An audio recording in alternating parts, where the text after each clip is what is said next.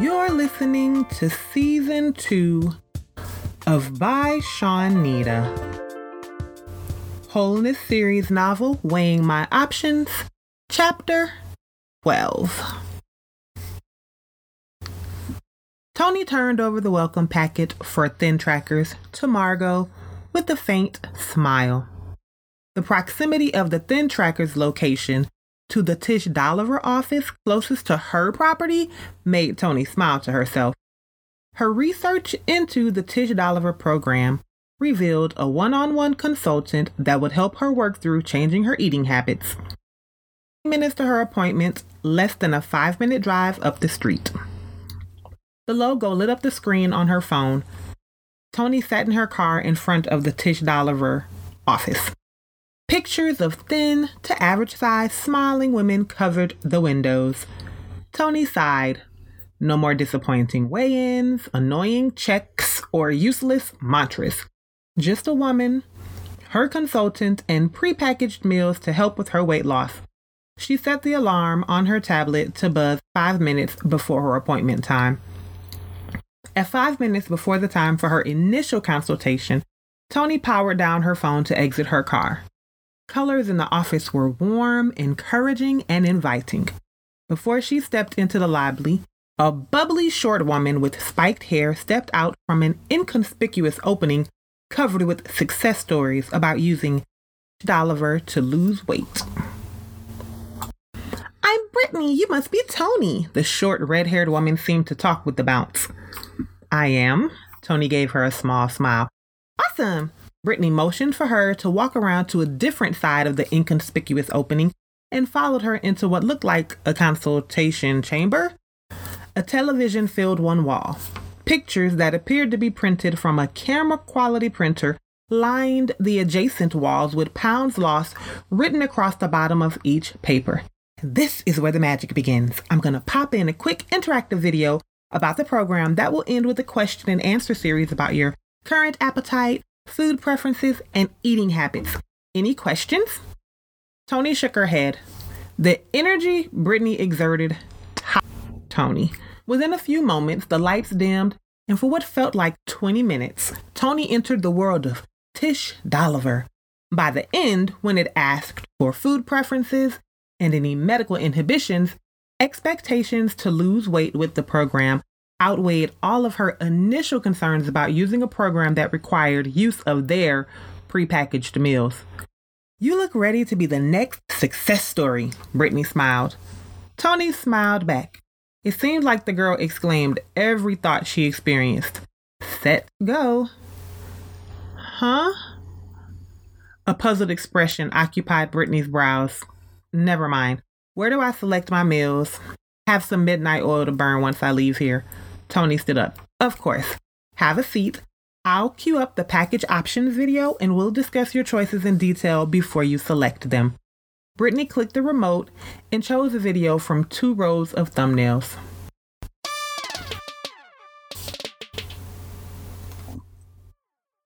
Her new client's chief financial officer arrived at the airport in less than an hour, and Tony prayed her gas relief tablets finished working before they entered the car. She didn't quite enjoy the taste of the Tish Dolliver meals yet, but some of the boards online said taste buds adjusted.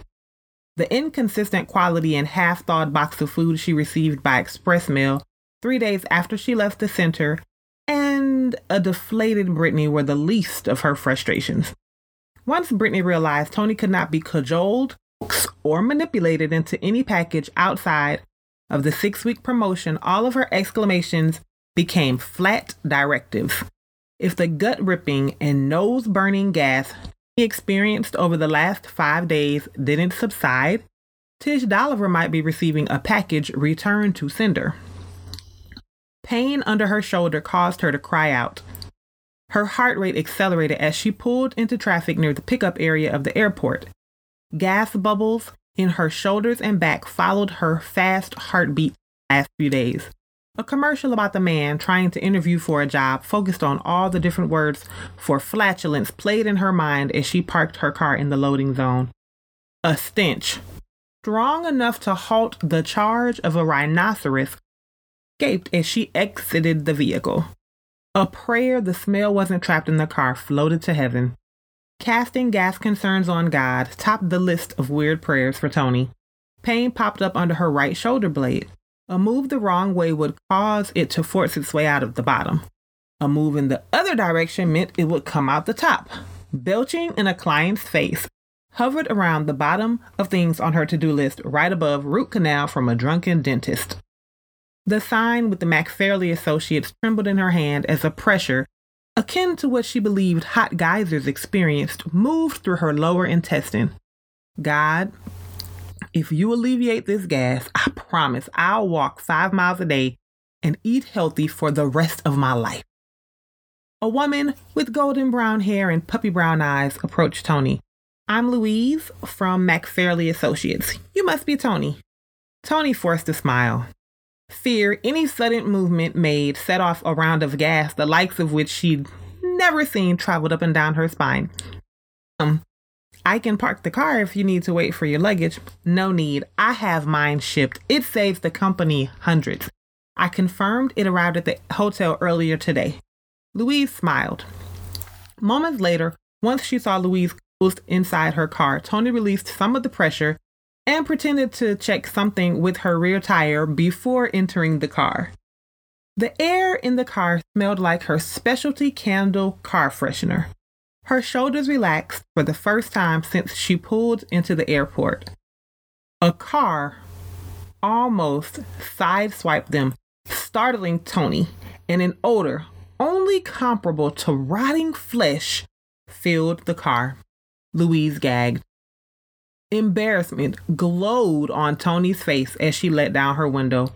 Her hopes the wind would pull the offensive stench out of the window. It happens, right? Louise coughed. I'm doing Tish Dolliver, and the meals are doing something wicked to my stomach. This is not normal, I assure you. Tony gave an apologetic glance toward her passenger. No pain, no loss, right? Louise appeared to be breathing through her mouth. The smell subsided a bit. Feel free to let your window down. I apologize again. I have a good friend who lost a lot of weight with rapid pound shed. It didn't affect her uh, like this. You should check them out. Louise pressed the button until wind whipped her hair into her face.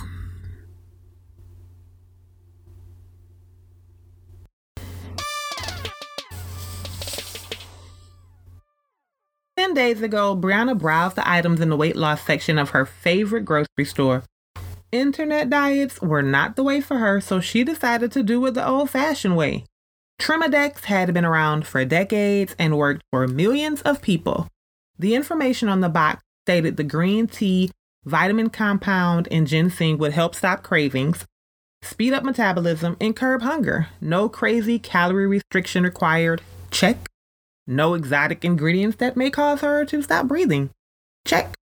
Trimadex appeared to cover all of the bases. One box for 60 days worth of product for less than $50 beat all of the previous programs.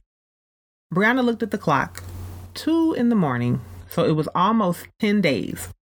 In addition to being unable to sleep for the last three days, another interesting development made Brianna wonder if Trimadex might be going on to the been there, done that diet her mouth felt like cotton factory.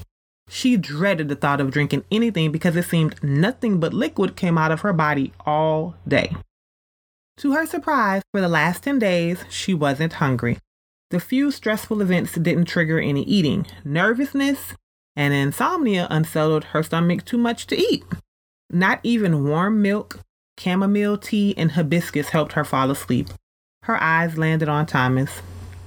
She tried to forget the look of amusement that accompanied the slight shake of his head when she placed the bottle of Trimadex on the counter, unpacking their groceries. This seemed like a safe alternative to the other programs. Money for the wager left her bank this morning. It felt like she was funding Tony or Julie's dream since they seemed to be having more success with their weight loss. Tony's face looked slimmer, and Julie sounded happier than she had since the reunion on their video chat yesterday. Brianna slid down and nestled up next to Thomas with her eyes closed. Fifteen minutes later, she finished counting the corners in the wall for the thousandth time.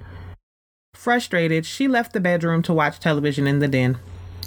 A bunch of reality shows filled her normal favorite channel lineup, bored with the thought of watching grown women fight over their delusions of grandeur and figuring out which little girl would win back half the money invested in a pageant, Brianna turned to her favorite channel for African Americans.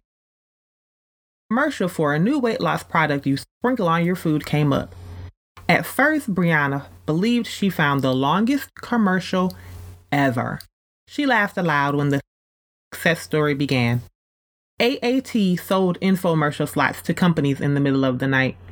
Almost all of the cable channels sold infomercial slots to companies in the middle of the night since the recession began. A few of the network channels did. Hard times affected everyone. The remote in, rested in her hand as she contemplated what movie to select. Free movies provided by her cable company until the quote unquote of the show started comparing their product, Trimadex, in the small corner of the screen displaying the show. Brianna exited the movie's menu. Several of the success stories talked about the diarrhea, lack of sleep, and some even had rashes using Trimadex. Memories of her berry outbreak flashed through Brianna's mind. She the show, found the bottle of Trimadex, and placed it in the trash. Another 10 minutes later, Brianna contemplated ordering Sprinny. The product find the word skinny sprinkle. It worked by sprinkling a pre measured amount of an odorless, tasteless powder on everything you eat. The money back guarantee made it look promising, but making a decision four in the morning about something this important didn't seem right to Brianna. She filed the information away in her things to look into list and yawned. A smile crossed her face as she climbed the stairs back into bed. Sleep welcomed her before her head hit the pillow.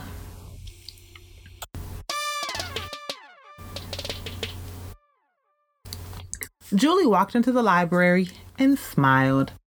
The last two books cost her too much, and she vowed not to buy another book without trying it free from the library. At least she could put the $25 she saved towards the food on the menu. Everyone who heard she gave up on the 13 day diet told her to try it again because they knew it worked. She never said it didn't work. She kept telling them it didn't work for her. Each diet's book's blurb made it seem like it held the secret to weight loss. One thing Julie realized as she browsed the rows and rows of books written by physicians, experts, gurus, and success was there was no one answer. No one diet would ever work for every person who wanted to lose weight. A book with a woman who resembled her favorite actor sat front out on a display slot. Her red hair and ivory skin resembled Julie so much she used to pretend to be her when she was younger. Like Julie, the actress, until she did a stint as the spokeswoman for Tish Dolliver, struggled with weight loss. Julie looked into the Tish Dolliver plan, but knew she could never afford the prices, so she didn't bother setting a consultation appointment. This woman looked so at peace. Julie felt uncompelled to pick the book up. Unthink Your Thin by Aubrey Hilt sounded a lot better than the Rainbow Diet competition next to it. The author promised to give life changing steps, tools, and techniques used by her and others. She shared them with to lose more than 500 pounds combined. Not sold, Julie began to place the book back on the shelf until she saw the line that promised great tasting meals, affordable menu options, and a diet proven to boost the brain's ability to Unthink yourself thin. This sounded perfect to Julie. She grabbed two other books from her waiting list that arrived the day before to check out, along with her new diet book. Mitt might not mind this book, it didn't mention anything about cutting out the alcohol from her diet. Anything that interrupted her endless supply of happy juice invited wisecracks and ridicule from him. The jokes made Julie laugh times, and others she fought the urge to cry or punch him. Sensitivity and lack of compassion for her plight made her wonder why she put up with him. Soon as the thought of ending it tiptoed across her mind, he would do something halfway decent. Julie shrugged. Their relationship worked, so she didn't see the need to end it. If it didn't work the way she wanted or imagined other relationships worked. The line to the self checkout kiosk moved quick. In less than five minutes, Julie placed her books on her passenger seat. Her thoughts drifted to Tony and Brianna's latest book time post and SparkPeople.com updates. Neither of them seemed to be struggling with their programs the way she did. At least she hadn't dropped another $25. Her bank account could never be too fat.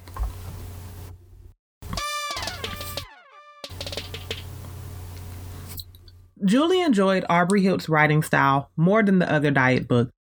This read more like a personalized lesson plan with instructions and free MP3 files to download and listen to throughout the day. None of the other books offered any follow up or interactive tools like Yourself Thin. Things looked promising the first few days. She enjoyed the quirky sayings and some of the music that the subliminal messages played under. A bit more interesting and spicy than the meals from the first book, the menu for the quote unquote positive thinking meal plan still left a bit to be desired for Julie. The portions were big, but the flavors were not. Many of the meals felt repetitive the end of the first week. A few times, Julie felt like she couldn't get the melodies and chimes from the tunes she didn't like out of her head. Not knowing what the subliminal messages under the music were saying, Julie realized into the second week, her scale had moved by two pounds. Mitt found the book and entertained himself the entire weekend with cracks about the whack job who wrote the book. He looked at her before pictures and told Julie Amber prettier with the weight than she was after losing it. Every time Julie mentioned the pain in her joints, Mitt changed subject. When one of his friends invited him to go out, Julie almost pushed him out of the door. His lack of support grated on her nerves more and more with each book she read. One thing all of the books agreed dieters needed included a support system in their everyday lives. She called Mitt many things to his face and behind his back. None of the positive words used to describe him came close to support. An email from the library reminding Julie to renew or return the book arrived in her inbox. She looked up the cost of the book online. Her eyes balked price for a book more than two years old. Her results on the scale hadn't been stellar, and the exotic foods left her less than impressed. The thought of listening to whack music and eating weird food didn't appeal to her, so she placed the book to her purse to drop off at the library the next day after work. I hope you enjoyed Weighing My Options, Chapter 12, written and read by Shawnita. Please tell your friends about the podcast and join us next week for Chapter 13.